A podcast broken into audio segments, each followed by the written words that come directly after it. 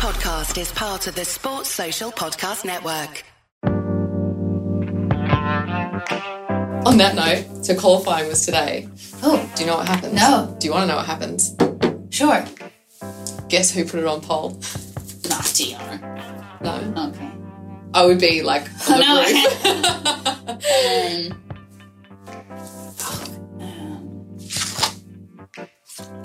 Um, oh, I don't know. Guess that's the game, mate. Yeah, but I'll just guess the name that I like or want. I'll just. I'm sure like it's not Max because you're happy. Um, Alonso. No, that would have been great. Too. Oh my god, for the No. underdogs. Um, don't Leclerc? No. Sainz. No. Else? You're like, who's left? Perez. No. Schumacher? Close. Magnussen. Yes. No. Yeah. Got the timing right and nailed it. No. Yep. No, it wasn't DR on pole, but if it can't be him, then it might as well have been Kevin Magnussen. Welcome to Free Practice Fridays with Freya, where depending on your time zone, it might just still be Friday, but it's definitely Saturday in Australia. It's going to be a slightly different episode this week where we can now actually confirm that Tommy T doesn't write back to messages rather than Freya forgetting to send them. But holy smokes, who would have thought the news of the day is that K Mag is on pole? Watching the Discord as this was gradually coming to fruition and we realised what was going to happen was probably one of the greatest things I've seen, second only to when Daniel was racing at Monza.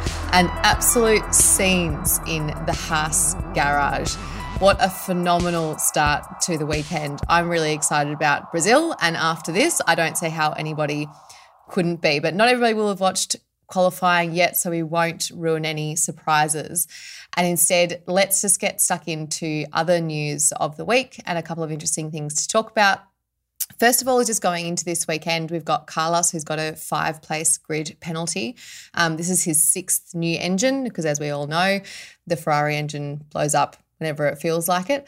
And we had very dramatic scenes with him catching fire and having to quickly uh, evacuate his car.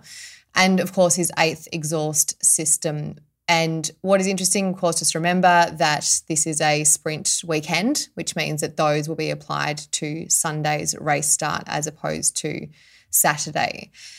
There's no other technical upgrades this weekend. No one has submitted any changes to their car, I think, which really just shows that, you know, at this point in the season, there's no point in spending money on the last couple of races, given that both championships are done. Um, we've obviously got some interesting battles going on, um, but, you know, everybody's been focused on on next year for a couple of races now, and that also sees that there's no technical upgrades this weekend. But Carlos is not the only one with an, a new exhaust. VB and Zhou Guan Yu will also take their eighth, which is, as I understand it, the as many as you're allowed to um, this season. So hopefully it makes it through the next two races. When it comes to Brazil, we've got a couple of track changes. Nothing really um, noticeable, I suppose, from a spectator's perspective.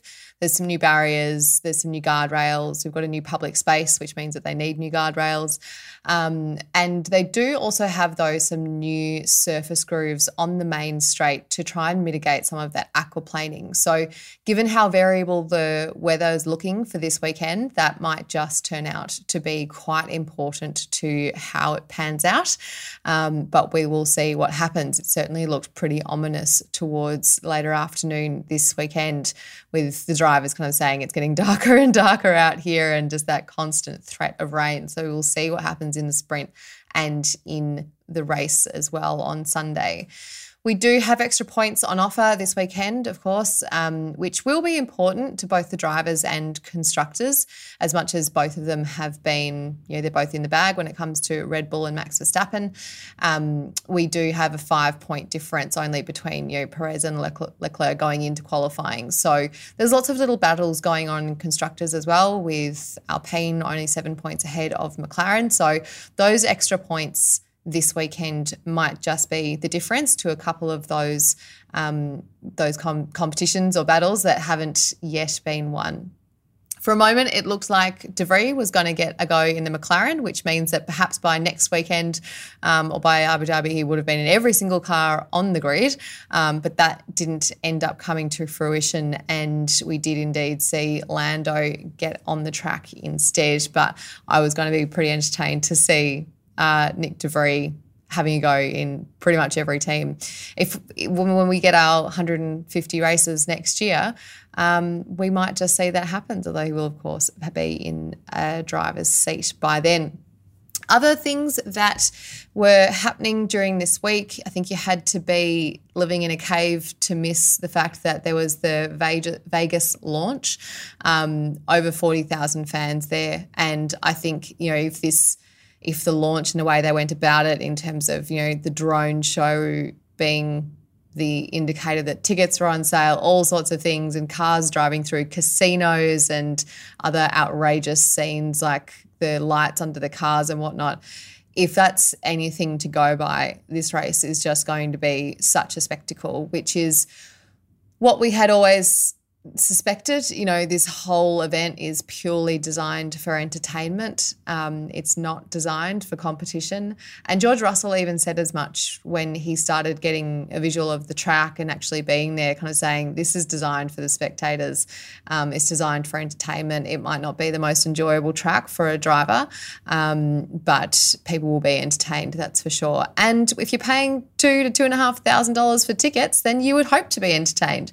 Um, as as we all know, this is going to be one of those um, events that's pretty inaccessible to those of us who don't have the blue tick. James might be invited though. Um, he'll have the blue tick by then. Not that he'll care. In fact, don't don't give him the blue tick. That's fine.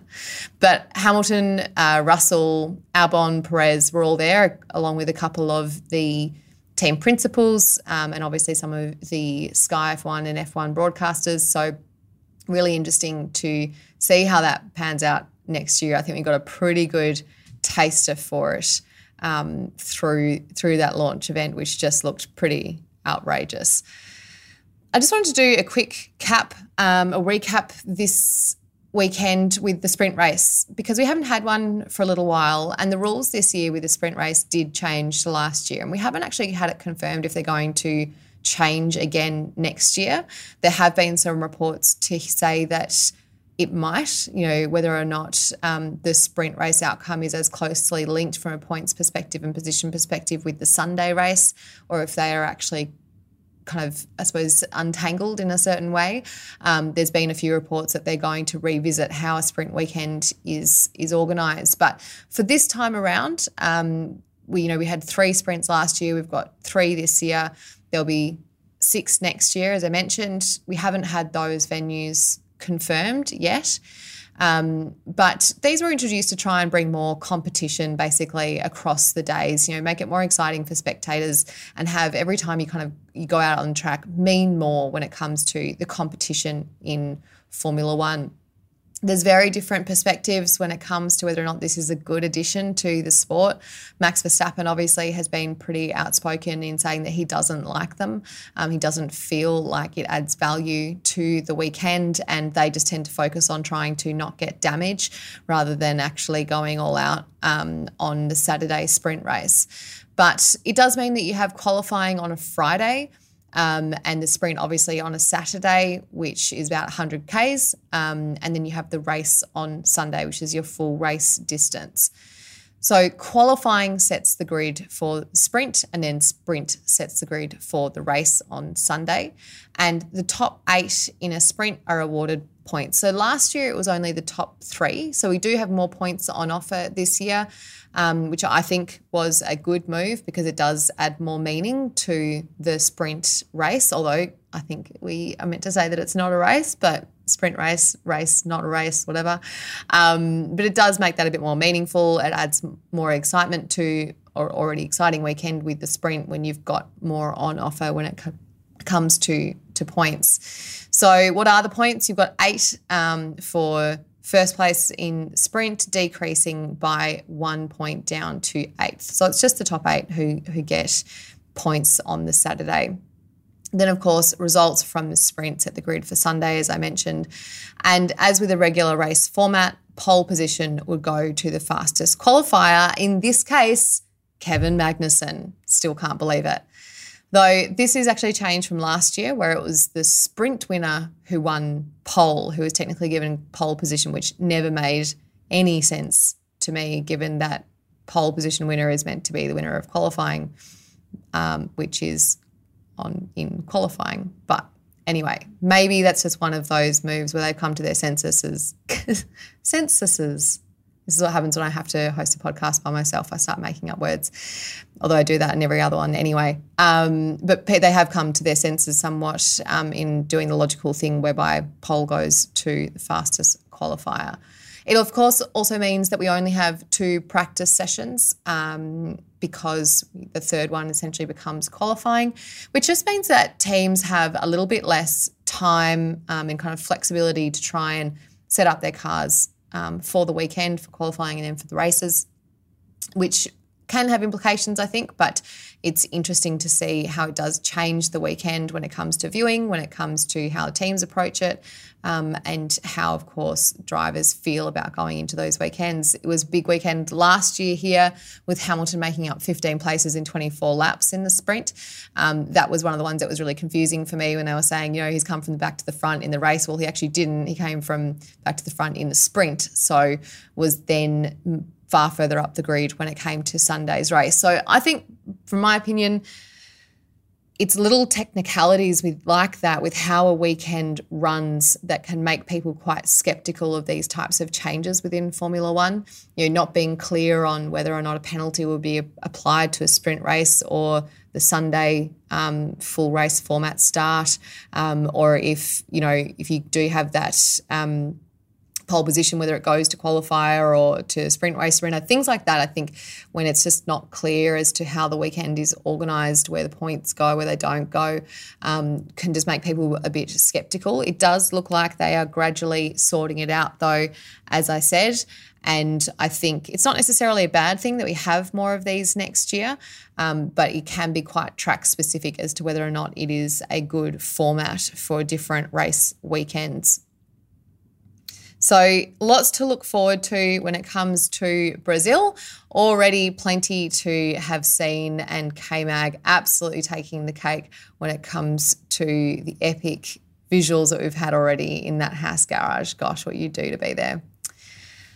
Now, as you might have guessed, I love telling stories, but more than that, I love hearing people tell their stories. And as part of Freya's Free Practice Fridays, or thank goodness it's Fridays with Freya for free practice, I, I forget, I want to learn not just about the people involved in Formula One, but the people who watch it.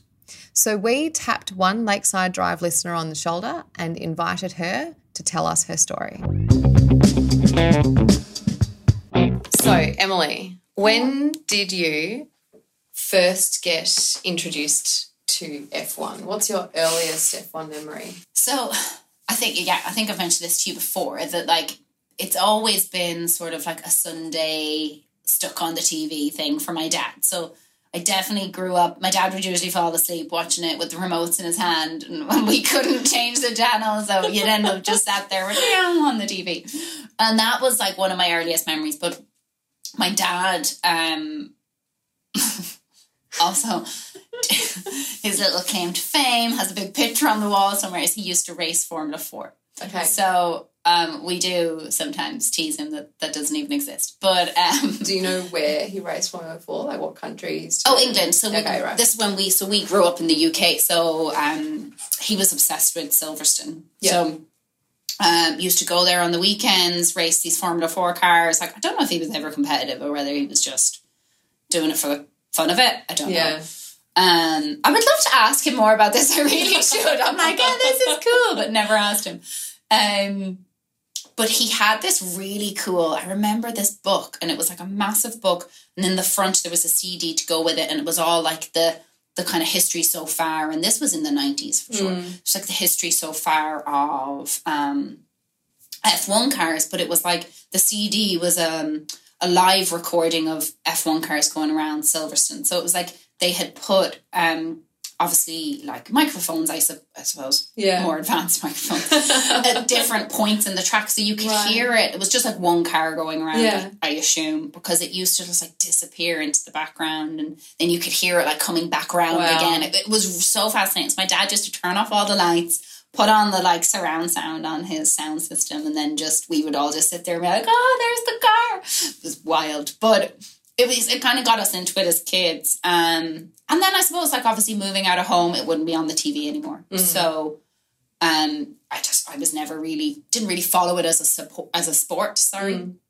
Um but then yeah drive to survive kicked off and that became the new netflix thing to watch. And i was like oh my god this is class. Like and i think um and i'm again like I, we know it's been so successful successful right? But for so many people sort of my age it gave us that insight into like oh like this is not even my age but like i suppose people with like my level of kind of knowledge of f1 like it gives Yeah. you that background to be able to support like a team or a driver or Yeah. I don't know. Yeah. Uh, so it just really kind of got me into it again. Do you still have the CD? Probably. I just I, all I can imagine is like your dad's still sitting at home, He's but coming the kids for are Christmas, all I should ask all him gone, to. and He's sitting there listening to it on his own. yeah, by candlelight, no doubt. Yeah. Um, do you know? Could you imagine listening to that driving?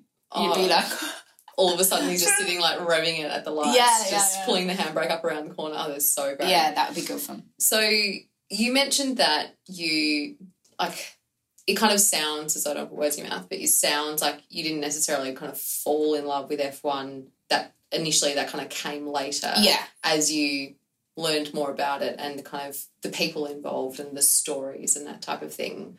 And you mentioned obviously Drive to Survive and Mhm. Netflix. What's your view on like the Netflix effect, so to speak, and how that's changed the sport? Recognizing that you're someone who kind of through that actually got more into it, but Yeah. you know you, you were already maybe you were already a committed fan in a certain way. What's your thought on the, the Netflix effect? Yeah, for sure. So um, again, like because I did sort of grow up with it in my household, but I I never it was never on because I chose it to Yeah, be yeah, something yeah, we were okay. watching or following. So um, and then of course I wasn't around. Like all my dad's Formula Four stuff was before he had kids. Yeah, okay. So we were never part of it, unfortunately. So um yeah, my my sort of like interest as a fan definitely came about from the Drive to Survive side of things. Um regards to the Netflix Netflix effect, um, I'm definitely one of these naive people who 100% believes that what you're watching is fact. Yeah, and okay. like Yep. this hasn't been construed in any way to make it more,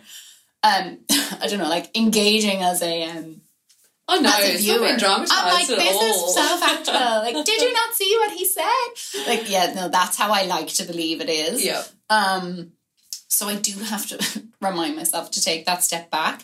Um, but personally, I think it, it's been great, right? Because it's given people that that insight into a sport that you wouldn't necessarily get that, right? Like, um, you know, you look at football, for example, like it's so easy, and I'm sure you can do this for F1, but is it done as much? I don't know. Yeah. But like you can visit like a grounds and, and go into like the dressing rooms and like get like Mm. the experience, right? You can't really get into like the nitty gritty of Mm. Formula One unless you're like a really special person and get invited Yeah. um, to be like trackside and things like that. Oh, So, yeah. Okay, unless you're Freya. Um, so yeah, it's just I think it's really nice to give people who would never sort of imagine themselves getting that behind the scenes sort of feel. Mm. Um, and I love just kind of understanding like what the teams are doing. Like you hear all this stuff, all this jargon gets thrown around on the weekends, and it's even hard to listen to what the commentators are saying sometimes because yeah, there's so much going on on the screen. yeah, Um, so it is kind of cool to just kind of see like you know why the car was different, why it had such a big impact. Like, and I know we're watching it like a season behind, basically, yeah. but it, it's just kind of interesting to understand those things. I Yeah. think. I think it's it's really interesting. It definitely has, like I said, the kind of like opened what was a kind of closed room, Mm. kind of kind of so to speak, in terms of being able to get a better understanding as to how a team ends up where they do or how a car ends up where it does. Um, what i- and what is about it? What is it about Formula One? So if you kind of go, okay, you had a bit of a taste of it as a kid, Mm. and then you watched Drive to Survive and that kind of re-engaged you with it and kind of you fell in love with it in your own way. What keeps you watching? Because like you said, Sundays are now a ritual for you again, which Yeah, perhaps they weren't yeah. for a while. So now what is it that keeps drawing you back? Gosh, this is a good question. Um, probably like the drama of it Yeah. all. Like, obviously, it's it's a highly entertaining sport as a spectator. Like, we all have those races where we're like, "Well, that's boring. Like, Yeah. nothing's happened." Yeah. like, ooh, can someone crash, please? Yeah. um obviously it's risky it's like even just and obviously like i suppose social media helps us so much right even just seeing like some of the training they're doing on when you see it on instagram and you're like wow like they put their bodies through so much um and i think also like understanding it a bit more over the last few years is like how much of an influence it's, it's not just one person it's a massive team Mm. and that comes to like the team who were there on the day um and the teams who were like back in the the like Factories offices stuff. and the factories yeah. and everybody who's it's like it's just such a like massive thing to even get people there Yeah. and um like obviously it changes location and like that's interesting and different tracks and it's not like it's it's different every time right Yeah. I've never been into football, and to me, it's like I'm watching the same. Like I don't even know how many people are on the pitch. Ten per side. We'll Like, have to be clear for listeners that when you say football, you mean soccer. Yeah, yeah, yeah. It's like you're just all doing the same thing again. yeah, The yeah, same yeah. pitch is the exact same size. Or no new challenges here. Oh look, you injured yourself. Boo hoo. Like it's just I just don't find it. Like I think that's probably where I do find F one just so kind of Yeah. engaging, right? Yeah. And it's like. And like the things that can make a massive difference Yeah, like you like like we've seen pit stops like ruin championships. It's just Yeah. like that that blows my mind. Yeah. And it's not your fault, it's someone Yeah. else's. It's like "Ah." Yeah. So it just yeah, I think just even like the, the kind of energy that it brings definitely is what So like back like a just being in awe of the sport Mm. itself for sure. in a bit in a in a certain way Of like the sport, the teams and the the drivers yeah, for sure. Like everything just, that's a part of it. Yeah. yeah, yeah, for Yeah. sure. So you have backed a winning horse when it comes to who you support. Why are you a Red Bull fan? And are you a fan of the drivers or of the team? Mm. Um, God, I don't First question know if I first. why. Um, uh, do you know a lot of this came from Drive to Survive, and Right. just even um, and you, you'll be glad to know that through watching Drive to Survive, one of the drivers who became my favorite person was Daniel Ricciardo Oh, straight away, and it was like in the seasons when he was with Renault. Yeah. And I was like, he was just brilliant. And then I can't, I actually can't remember. You'll remember better than me what his decision was. Mm. And was it? Oh no, it was the season where he left Red Bull and then went to Went to Renault. Renault, That's what yeah. it was. And I remember, I remember me and me and James, um, my husband. I should clarify, not James from Lakeside Drive. Um, we were both like, why did he do that? Like he should have stayed. And Yeah. I think then that it was almost like we kind of naturally were taking like Red Bull's side. I don't even know how it happened, but we just Yeah. we were. I should end the interview right No, here no, then no, after that. um, and then we just kind of took to like the way that, that we're massive Max Verstappen fans. It's just kind of the way that he is, Mm. and he's so young, but like so aggressive and just Yeah. doesn't even care. Like, like he is. I will win or I will lose. Like, and Mm. I know that's been said so many times, but like he will just put everything on the line, and I know they all do. I totally get that, but.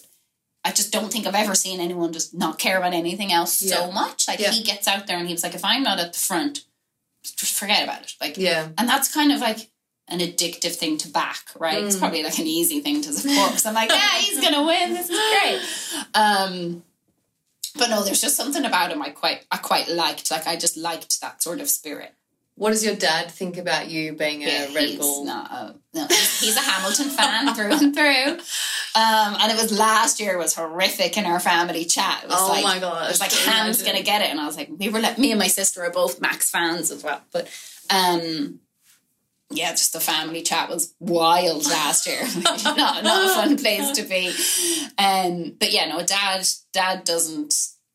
I, I don't I think he finds them too brazen and too Yeah. like aggressive. But again, like is it because they've come from a slightly different era, right? Where Well, that's it. Like Red Bull only came into the sport as a works team in 2004, which is Mhm. interesting. So if you, you know, if you're someone who grew up watching it, like they didn't even e- exist. Yeah. right? So all I remember watching it when I was younger is um, Michael Schumacher in a red outfit. That's Yeah. all I remember. yeah, okay. That's as far as my. And to be fair, I think that's a lot of memories people's early Yeah, yeah, memories Yeah. who are kind of around our, our age, I suppose. Yeah. That's fantastic. um, I just sorry, I'm just imagining like that moment after Abu Dhabi Oh, with, with you and your dad. Not Oh speaking. Amazing. Yeah, because dad actually even even before this season kicked off, my dad was threatening me that um, the FIA were going to retract Max's championship win Mm. because of like. And I was like, no, they're not. They're not going to do that. But I was actually so scared. Classic. Oh, that'll never Sorry. happen. Oh my Yeah. god, what if it happens? I will be honest. I don't like that his car is now number one. That, Mm. I'm like, dude, We all know. you just you were 33. Just go back to that. Like that just annoyed me. I was like, no one else has done that, have they? Like, Mm. just, ah, sit down. You're good. But There's limits. yeah, yeah. Um, you mentioned that every track is different. Every location brings something special. Do you have a favorite track or location? And if so, why? Um, Of the current. yeah, of the current ones. Yeah, Yeah. yeah, yeah. Um, obviously last year, right? Like Abu Dhabi stood out so much. Mhm. Um, but I can just say, even from from this year and last year, sort of confirmed it. I love Mexico Mm. mainly because when I watch it, I just want to be there. Yeah, like, okay. and I don't have that strong of a feeling with with any others. Um, having said that, we like again, myself and James have both acknowledged that like if we're gonna go to a track, it'll be Spa Okay. just for the like authentic Yeah. like history type experience, right? Um, and then I suppose just being in Europe, you could go to so many. More. only meant to pick one. Okay, I'm sorry. um, I, I'd say to to watch like as I do typically on the TV, Mexico. Yeah. So that's really interesting. We we I was talking to um Timo on the Undercut podcast and on Mm. Lakeside Drive about this because Mexico doesn't necessarily produce the No. most exciting race racing ride, which Yeah. I was just going to say this because yeah. I remember watching it recently and I was just like, hmm. if it wasn't for Daniel Ricciardo. Uh, yeah, yeah, yeah, exactly. Found himself halfway through. yeah. Had an epiphany. Um, for me, I think I don't know whether it's because when when you ask me like what's my favorite, I'm imagining myself there as a spectator. Yeah. If that makes sense. Yeah. Um, and just kind of that feel and even Whereas you think about Spa and you're imagining yourself in a raincoat. Yes, yes, yes, yes. I still want to go there, but I'm in a raincoat. Yeah. Yeah. Um, and even just you know the way they finish it, and it's like just it's just they put so much effort in. I think Yeah. that's quite cool. Plus you get the mariachi. Yeah, um, yeah. Version F1. Oh my So, god. just gets everyone in a good mood straight away. It was amazing. I was like, I, I watched um, Mexico on a plane. Mm. Like I was on the United flight Yeah. um, up to New York and was watching that. And I was like literally sitting on this plane, like being like, where are the trumpets? They're because I had my noise cancelling headphones on. Yeah, Oh my gosh, it was just an incredible experience. yeah, it's cool. Um, so you probably answered my next question, which was if you could go to one race next year, you've got 800 to choose Mhm. from. Um, but where would it be? Do you think it would be would be Spa, or, or maybe the question is if you had to pick between Spa and Mexico next year, which would be? Do you know? It's just so funny. Like the idea of going to Mexico just excites me Yeah. so much. Yeah, I really don't even know why. I can't. Yeah. I can't give that a genuine reason. So I do apologize. um, I feel like this is so bad. Maybe it's because I'm from Europe. I feel Yeah. like I will go to Spa when I'm like 50. or so. Okay, right. like that'll be like a years down the line. And I feel like Mexico's somewhere you need to go when you're a bit more like energetic Energy. and like up for the tequila that, that'll come for days after. when you're happy to live off tequila and churros Yeah, for so like yeah, three days. Fine. Yeah, And that's that you're okay with that. Yeah. Spa will be when I need a few hip replacements so just slip, not slip over in the rain. Um, where do you go for your Formula One content, or how do you like to kind of Update myself Yeah, exactly. the F1 app, Mm. the the Formula One app. Um, or, um yeah. Or Instagram. Yeah, For drivers or for teams or that type of thing? Or Both actually. So um, on Instagram, I would follow the the Formula One page, Hmm. um, and then I follow obviously the, the drivers and the teams that I follow. yeah. I followed who I follow. follow who I follow. Followception. um, yeah, just to even see what's going on and see what kind of news has landed. It's it's obviously a great way to get it in like bite sized chunks, right? Yeah. Yeah. It's interesting that you look for the the blue tick, so to speak, Yes, yes. in that you go for kind of official sources. yeah, yeah, yeah. As yeah. opposed to Unofficial. unofficial sources. We're doing really well. Yeah. Oh, yeah. no, you know what I mean. You kind of like speculation is great for sure, but um, I am one of uh, yeah, I am definitely one of those people who's like, let me check what is real. Like, Mm. let, like I don't. I don't know. Maybe, maybe aside from you, I don't have any sources close enough to actually It's- listen to. It's so problematic that I'm your source. It's really, really worrying for everybody. yeah, yeah. Um, so talking about information, is there is there something you would like to know more about or kind of learn more about when it comes to Formula One?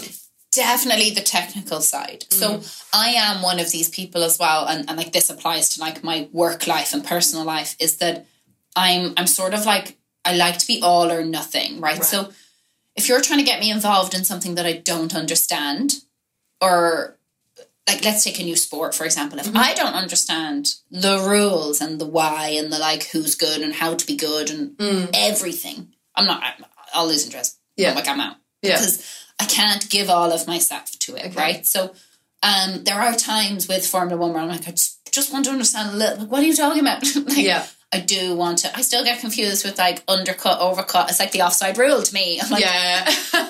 oh, what is what's happening? Yeah. Which one's which? Yeah. Um, I would love to just uh, yeah really understand like the cars and the technology behind it, Mm. and, and and I suppose more so like.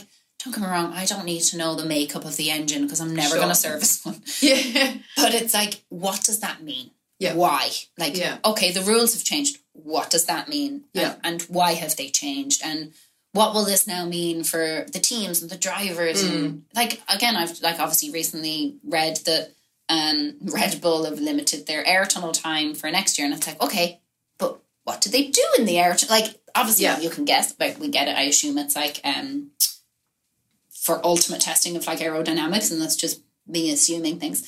But I would love to know more about that, and I, I don't really know where to go to get that. To be totally Mm. honest, in the sort of level that I need, At yeah. So with with him with the kind of that tech talk pitched at the right level. level that it will kind of 'Cause get you'll lose me. make sense of I'll it. Yeah, "Ooh." totally. Or we've gone too far. Yeah. Um. So yeah, I, I would definitely love to do that, and I know, like, don't get me wrong, I know I could sit there and search for things on YouTube, but Yeah. I also don't need it right now. Mm. I'm, I'm engaged enough. Yeah. which is good. Yeah. I haven't yet gone. I'm not interested. Despite there being like so many races and everything else, you're somehow so still many, paying so attention. many. Yeah. Um, God, yeah. is there a track that you would like to see on the calendar that's not, or or a locate, or even you know, it doesn't have to be a track that exists necessarily. like, is there a location that you think would be really cool to see a Formula One race in Grand Prix in?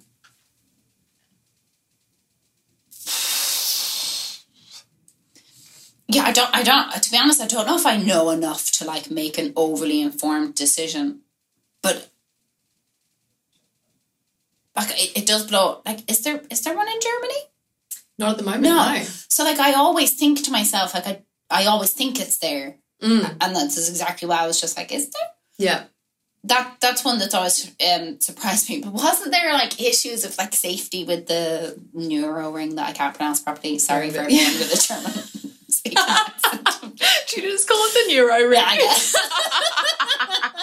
yeah, I gotta do it. I gotta do it. That's Tell fantastic.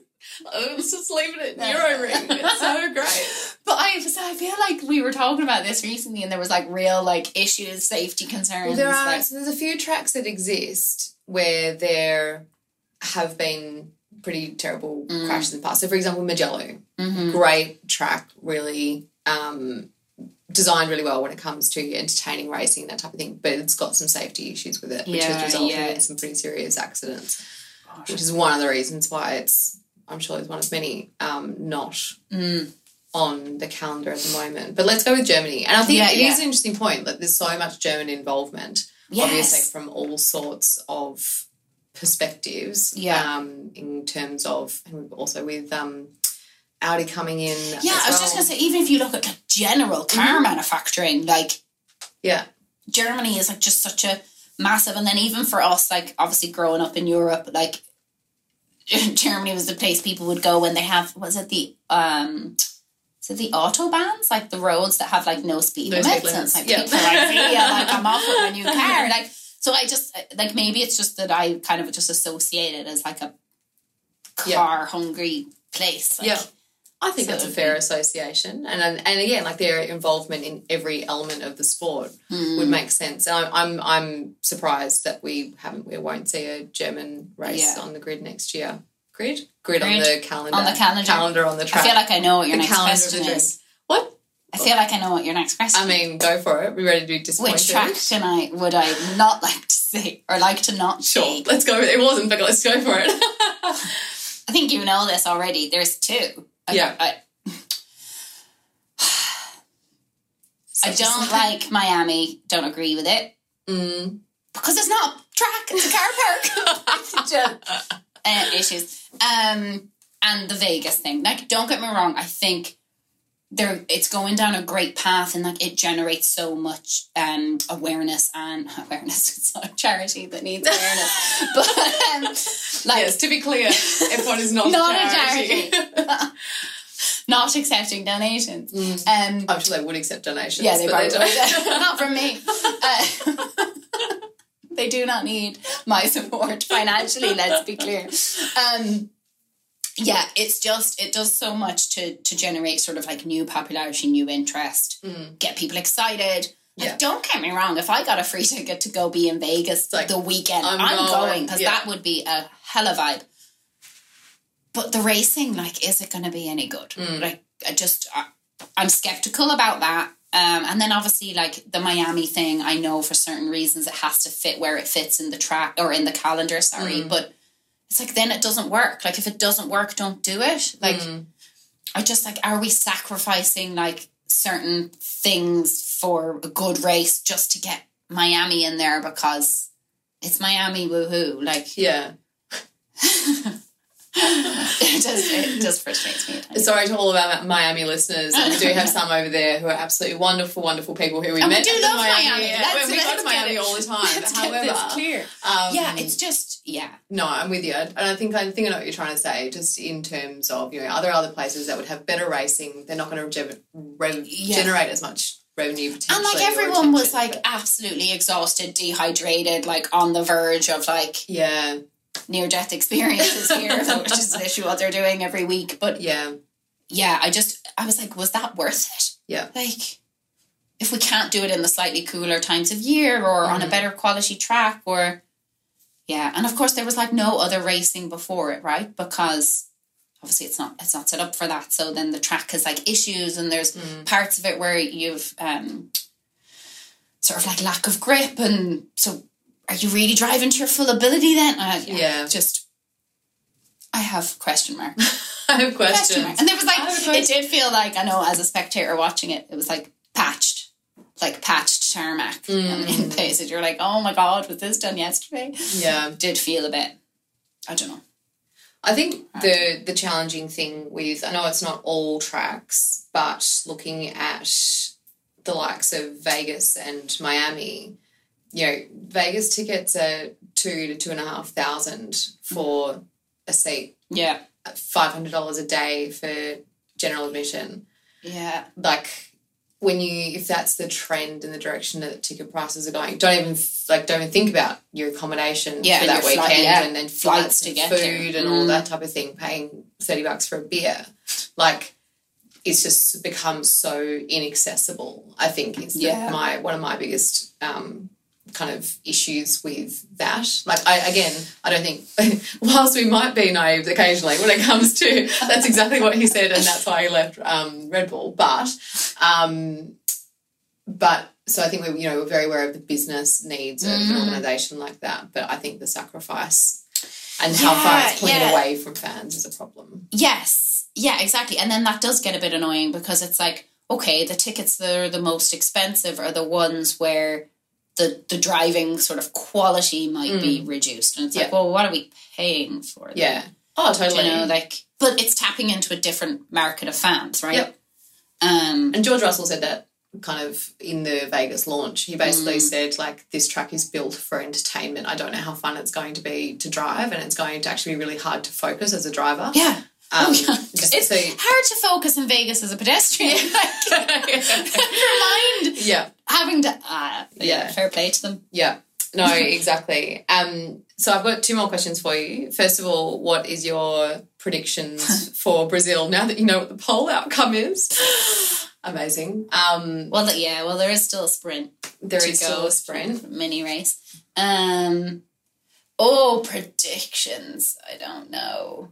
Obviously, I'd like to still think Max will be um be first. Um, but also, uh, like obviously, he's already won the championship, so it is really nice to kind of watch this battle going on between between everyone else. Um, obviously, even not because it's Red Bull, I do love Perez. I just Yeah. think he's so wholesome as a human. I just like want to go out with him and like have tacos somewhere. Like it just he just seems so like genuine. Um Yeah. I just kind of want to see him do well. Um so I I would actually love to see him. I would have loved to have seen him win last uh, Yeah. in Mexico, but hey, whatever. Um okay, so let's go with I'll go Max first, Perez second. Maybe I'll go Hamilton third. Tell which is very me, tell me you go it? for Red Really Bull without telling me you go for Red Bull. I know. Well, uh, like no offense, Ferrari, but like it's been really interesting to watch. Like at the beginning of the season, obviously Red Bull had their issues, Mm. and like I was terrified that this was like Ferrari season because like Yeah. it was pegged to be right. Um, and it's just been so interesting to watch like later in the season that like Mercedes now we're like last year I'd have never been egging on Hamilton, but this year we're like yay, like he's doing really well and like yeah. bringing it back from like nowhere, Yeah. basically. So that's been really, really interesting to see. Mm. Um, uh, to be fair, I do actually feel quite bad for the Ferrari drivers some weekends because just the stuff that's been happening has been a bit wild. But Yeah. um, yeah, I would. Ah, look, maybe we could give Leclerc a podium. it's been a while. he might forget what they look like by now. Well, yeah, exactly. I don't know. Let's Get see. lost on the way to the podium. Where is it? Yeah, yeah, yeah. Um, and last question for you, because this is of course for Lakeside Drive. Who is your Yeah. favourite Lakeside Drive host? Boo, let's remember who's buying you a drink after this to Yeah, say obviously you. Freya. Obviously Freya. Um, That's the answer. Well, I've only met Yeah. Freya and James very briefly, but um, yeah, obviously you. And that is the end of the interview. Thank you very much. cut, cut right there. Thank you for joining me, Emily, though, and sharing a bit about your your story in the context of Formula One. It's been really good fun. Thank you. Thanks for having me. Thank you so much, Emily, for spending some time with me talking F1 and sharing your story. We all know Tommy's your favourite. That's okay. I'll, I'll let you get away with get away with that. Just because I'm sitting in front of you doesn't mean it has to be me. But really appreciated spending some time with you. Um, and I'm still questioning whether or not there's actually a, a way you can actually play CDs anymore, which is a challenge you might have to figure out by Christmas when, when your dad comes to visit. But thanks so much for telling your story and sharing it with other Lakeside Drive fans. And look out, you might be the next one who I tap on the shoulder and ask to share what it is you love about Formula One and why you support who you do and how you got into it. Like me, Emily loves watching sport, movies, TV from all over the world. Apparently, not soccer, sorry, football. Uh, but we can both do that. We can both watch sport and movies from all over the world because of the magic that is a VPN. And you can as well. With NordVPN, you get two years at a discounted rate with four months free at nordvpn.com forward slash lakeside drive. You get to have that remote content. You can watch your football if that's your thing. You can watch your Formula One if that's your thing. Um, and you'll also know that that is private as well. They've doubled down on keeping you safe with their new threat protection feature. So say goodbye to intrusive website ads and malware and people threatening to give you money. Uh, even if you download an infected file, threat protection kicks in and deletes it before it makes a mess on your computer. And don't forget, that this is all risk free. You've got a 30 day money back guarantee. So if you like it, then great. And if you don't, they'll give you a refund and we can all act like it never happened. So go and check out nordvpn.com forward slash lakeside drive and access your favourite content from all over the world. So, I suppose what we would call our second profile um, for today is Rachel Mindell, who is a material scientist with Mercedes. So, Rachel studied a master's in materials engineering at the University of Birmingham. She did a year abroad over in um, Illinois, which would have been an amazing experience. I'm sure very different from Birmingham stepping foot over into the US um, especially in a place like like Illinois and obviously Birmingham, incredibly different cultures and experiences. But as soon as she finished that engineering degree, went and joined Mercedes straight after she had finished university as a graduate engineer initially. So um, came in at very a very junior point in her career, and that was only in 2016. So when we're talking about people's careers, um, I think it's really interesting to hear about um, F1 roles where their incumbents have built up over a matter of decades, um, or might not even have been, you know, targeting Formula One or motorsport as their careers, and others who who really went straight there when it comes to where they wanted to work and what they wanted to do. So, what does a material scientist do in the world of Formula One. We're looking at things like material selection and characterization, as well as qualification of those, process development and control, proof of concept component developing and testing. So basically, does it do what we think it's going to do and is it what we think it is? Um, as well as analysis of failure as well. And that might be through service or through the manufacturer as well. But this is a job that really emphasizes the scientific method when it comes to having a hypothesis, testing that, and then putting it into practice through um, that that rigorous kind of feedback and testing um, process, which is quite interesting. But basically, what they're doing is looking at how they can take advantage of materials at their absolute limits, as well as introducing new materials. So basically, you're coming up with hypotheses or ideas. Um, for example, you might be looking for a lighter or more reliable or more efficient um, materials solution. So coming up with those ideas um, and seeing if that will be something that helps a car to go faster and deliver performance. So those ideas, um, you have, you know, that kind of creative hub within Formula One where you have the resources to go and actually test them, create them. Um, so they'll go through that testing and evaluation process. And then only after that can it go through the designers who turn that hypothesis or that idea into actual components. Um, then going through another kind of rigorous testing process before it makes it into the car. You'd hear from some of the other um, roles that we've we've profiled so far when it comes to wind tunnel technicians and everything else getting involved to see if this material is actually performing in the way you think it's going to. But their role very much supports almost every element of design and manufacturer when it comes to their material needs. So material science scientists and engineers contribute to performance by basically working on a combination of both the reliability but also performance of the car. But it's not just that. They're also trying to assess and resolve any issues coming back from the track. So, again, similarly to other roles um, that we've talked about, you know, you have this combination of constantly trying to develop a new product. So, thinking about what the the fuel blueprint will look like for for next year but then also trying to figure out what's going on with the fuel at the moment and can we can we evolve the the current um, makeup of of that that fluid. So you have this constant battle between trying to develop new things and then fixing what's going on at the moment if there's any issues coming back from a race weekend or or testing as well.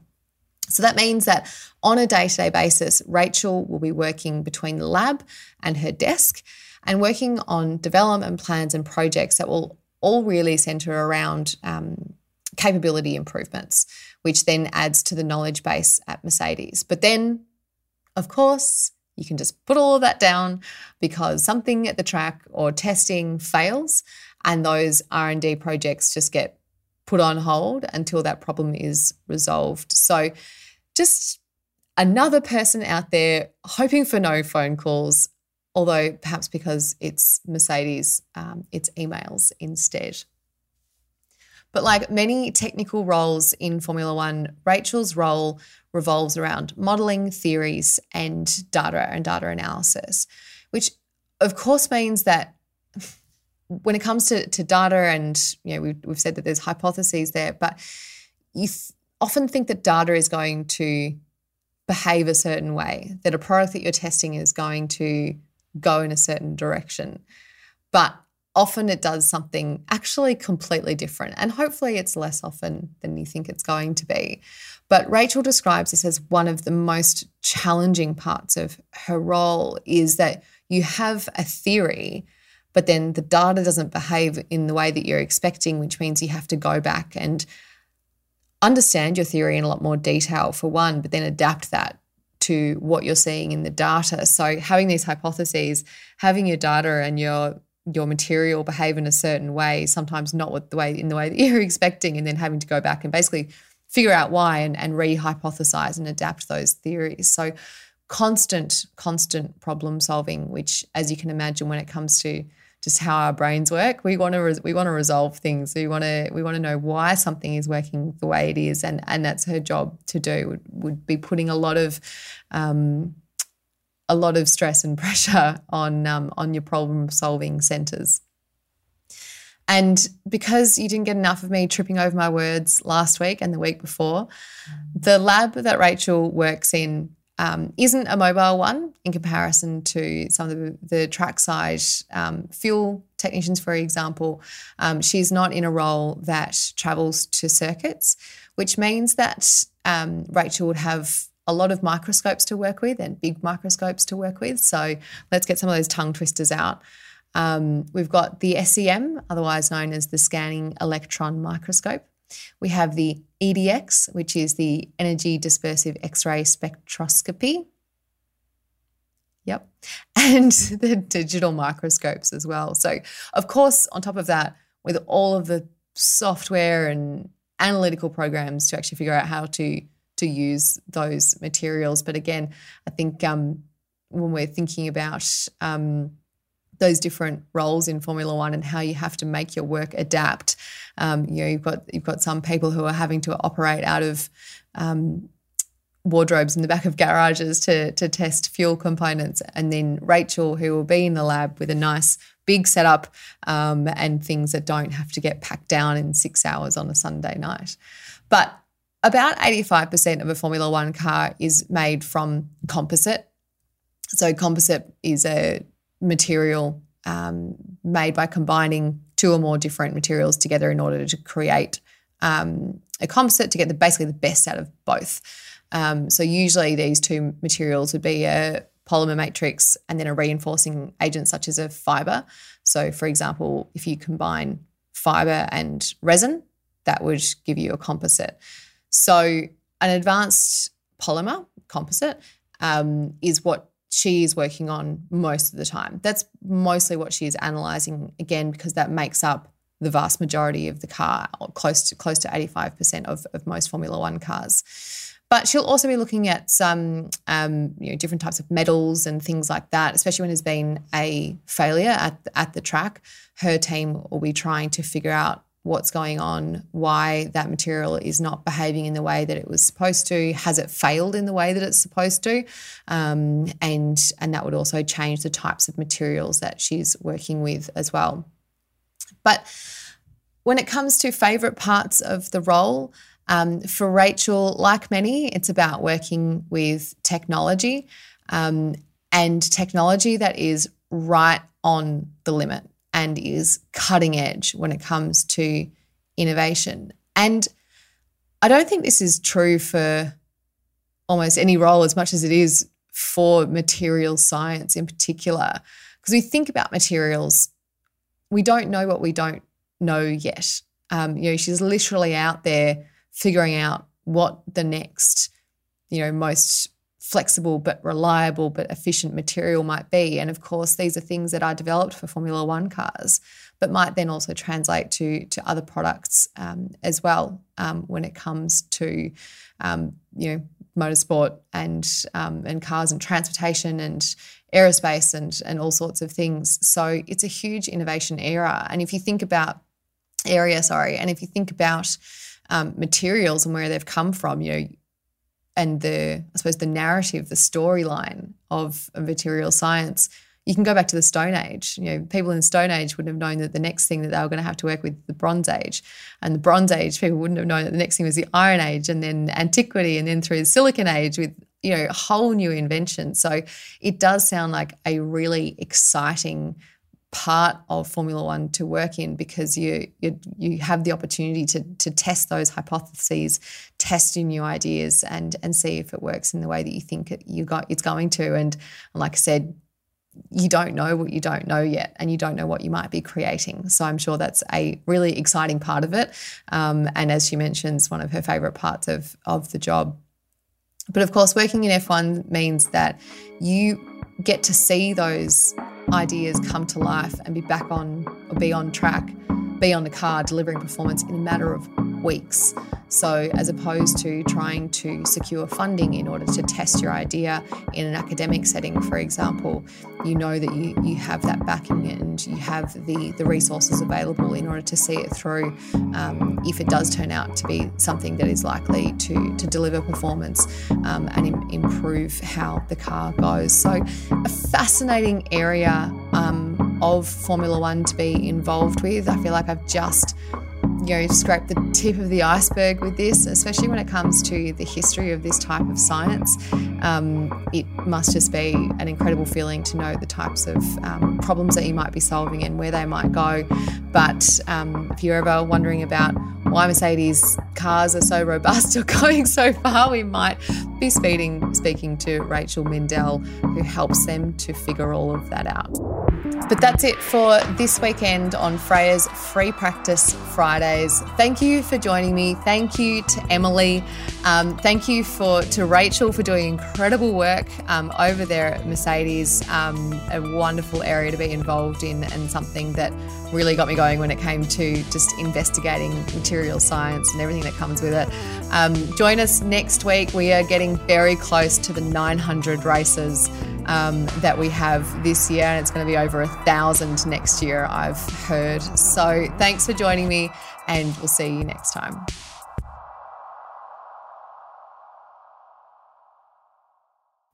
What's up, James? Enjoy. Sports Social Podcast Network.